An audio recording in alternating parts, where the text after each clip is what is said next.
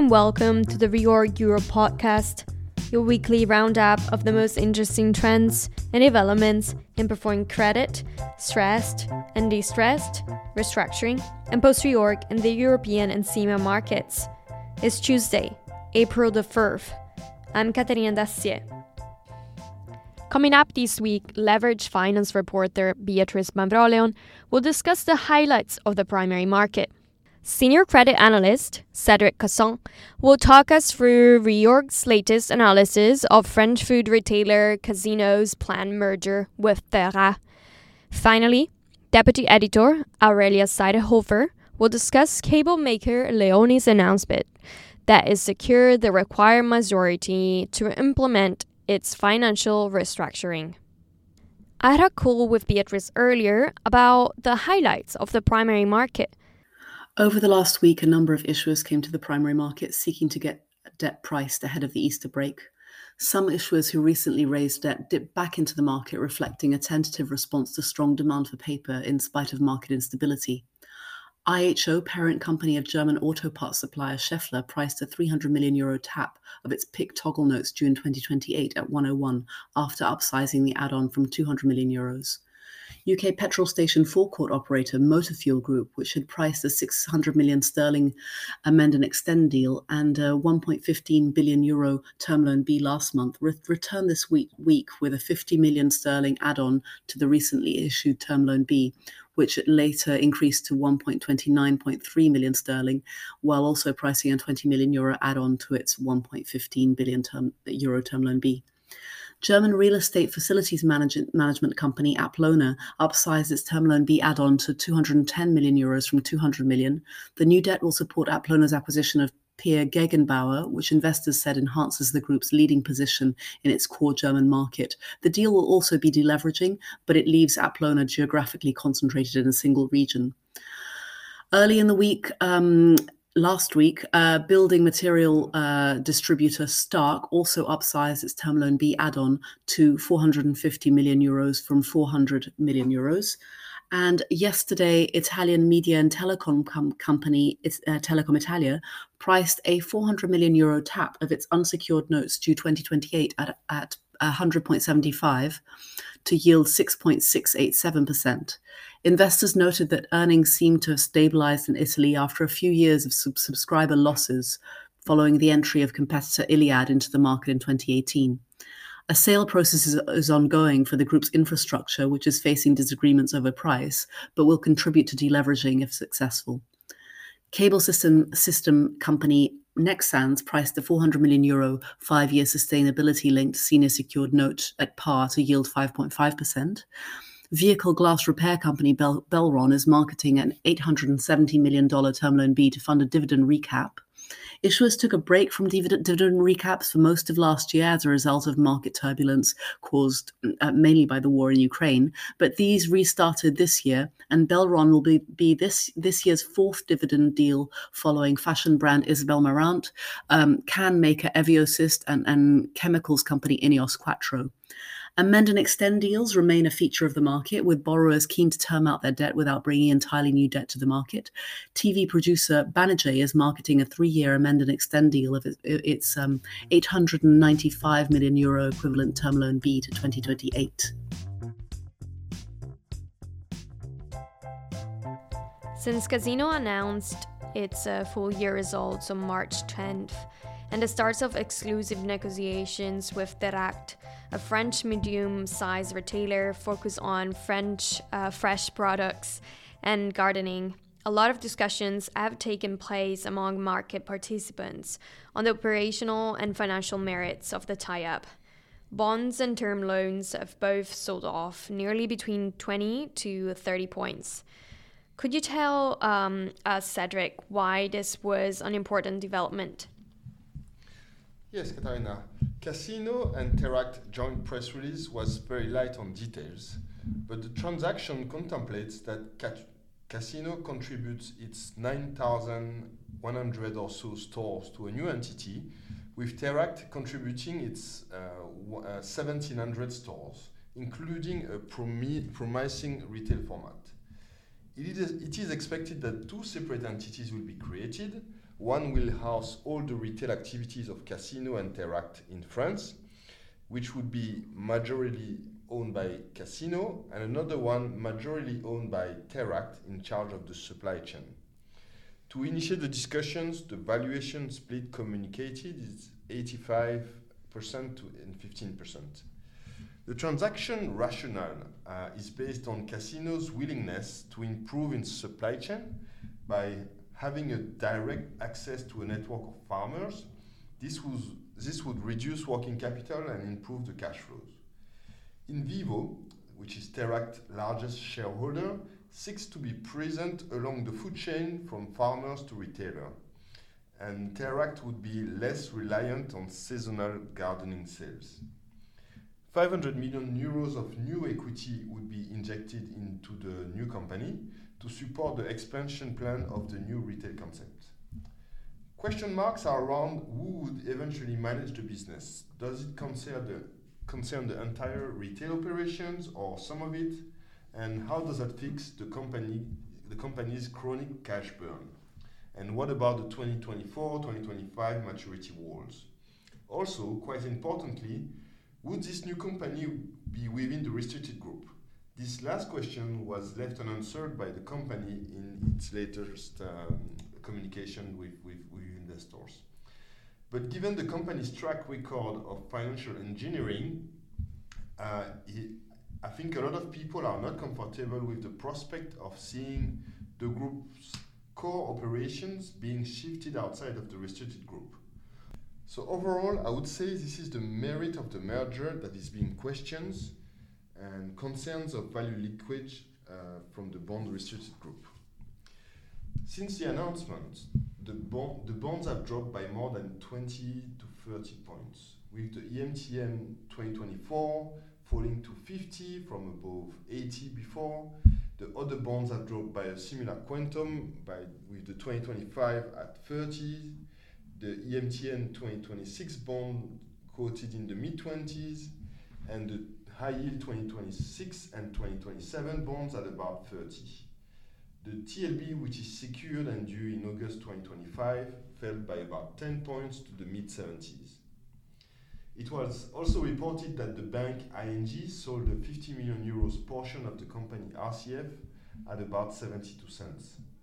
A 200 million euro block of the RCF was also reportedly for sale in the low 70s, with the attempted sale from non French lenders. So, you mentioned the restricted group.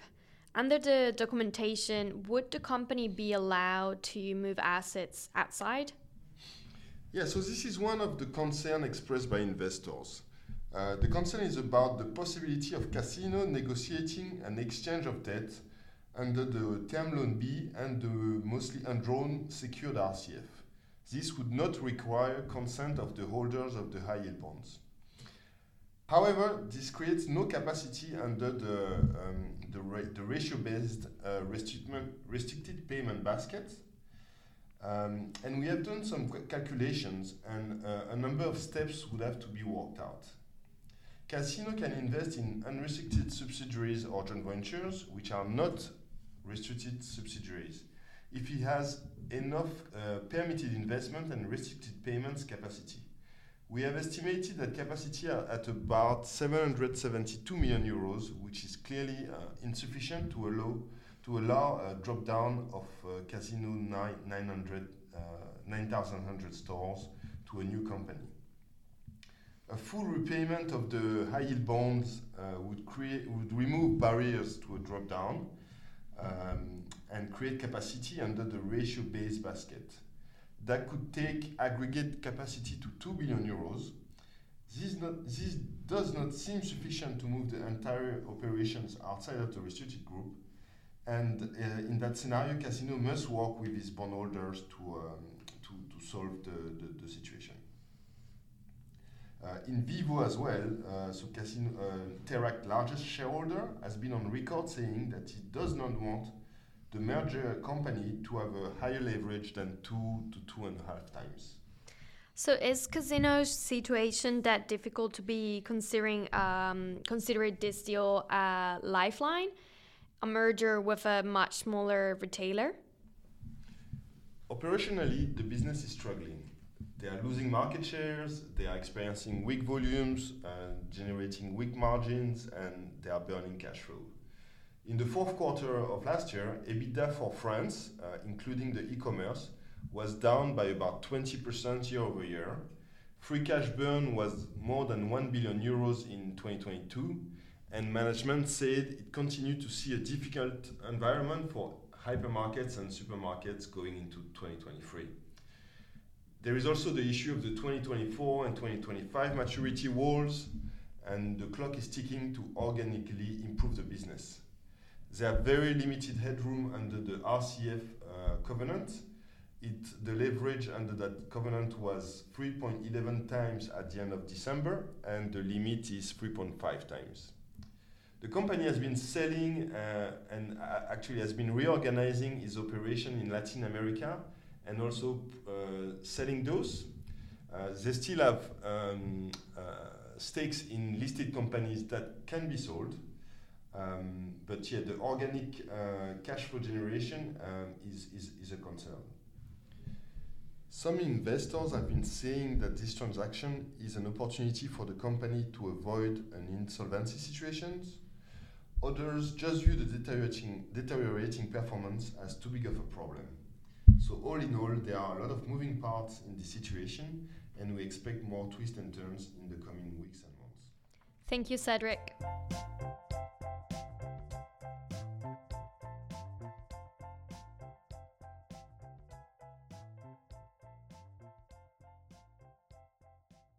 Hi, Aurelia. The German cable maker Leoni is set to become Germany's first major StaRUG um, case to implement its recently announced restructuring agreement. Can you please tell us a bit more about the situation? Yes, so um, Leoni announced last week that it has come to an agreement with its creditors, which will feature a 708 million euro debt haircut, for which the creditors will receive um, sort of equity warrants at holding level, corresponding to about uh, 45%.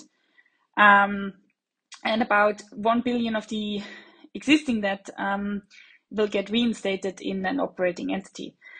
As part of this uh, restructuring, the Austrian businessman Stefan Pierer, who is um, an, an, a shareholder right now as well, will contribute about 150 million by way of a cash capital increase with a subsequent contribution in kind in return for the issuance of new shares in Leoni. So he he will own Leoni and it will be private after that. Um, the other existing shareholders will be wiped out under the plan. And do we know anything about the potential recovery for creditors for these uh, equity warrants they receive? Not really. In the future, maybe they would sell parts of the business or the performance could be better and allow for some return for these equity warrants, according to people I uh, spoke to about this. But uh, it's obviously a bit unclear at the moment, you know, how, how much there would be potentially. Um, uh, it would kind of make sense for them to maybe try to sell some business parts because the the restructuring agreement in its current form uh, is actually a result of the planned sale of the business group Automotive Cable Solutions um, to Stark Group fell through, and they had to come up with a new agreement, and that, that's what we have now. Oh, that's that's quite interesting, Aurelia, because we don't see many uh, capital structures with a lot of uh, shine and bank debt getting effectively equitized. And of course, it is also pretty exciting that the fairly new German restructuring tool, StaRUG, will be seen in action. How does the StaRUG work in the case of Leoni? Yeah, so StaRUG um, is this like relatively new tool. Um, it hasn't been used for a really large uh, case. Um, the only really public one was Adler Modemärkte, and that wasn't so big but it works a bit like the English scheme of arrangement in the sense that there will be several classes of creditors. And the restructuring plan under the StaRUG requires the consent of 75% of creditors by value in each class. Um, but if this is not achieved, a dissenting class can be cramped down subject to certain conditions. So for Leoni, I'm speculating that maybe uh, one class could be the syndicated bank debt, um, maybe together with the short-term lenders, or, or maybe that's also separate. Um, and then the second class or third, depending on how you how it is structured, could be the strategic investors, so Pierer. And then we would also have the existing shareholders. So um, the class that would be cramped down in this case uh, would be the existing shareholders, of course. Um, the company has already said that it has secured the required majorities among syndicate banks, uh, the strategic investors, and also um, consent from the guarantors of the um, state guaranteed loan. Uh, the latter was quite an important part for the successful implementation. So um, it looks all set now, and um, it will be interesting to see, um, yeah, how how it will go through the court and will get imp- implemented. Thanks, Aurelia. We send a weekly roundup of reorg content, ranging from breaking news to in depth financial and legal analysis, as well as the latest podcast that you can listen to and webinars that you can register to attend. Sign up to Reorg on the Record now at reorg.com. We would like to hear your feedback to help us improve the podcast experience. So please take a moment to complete the short survey at the link attached to this podcast and let us know how we're doing.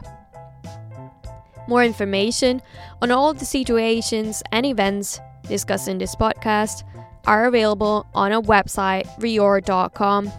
We hope you can join us next week for another Reorg Europe podcast. Until then, have a great week and thank you very much for listening.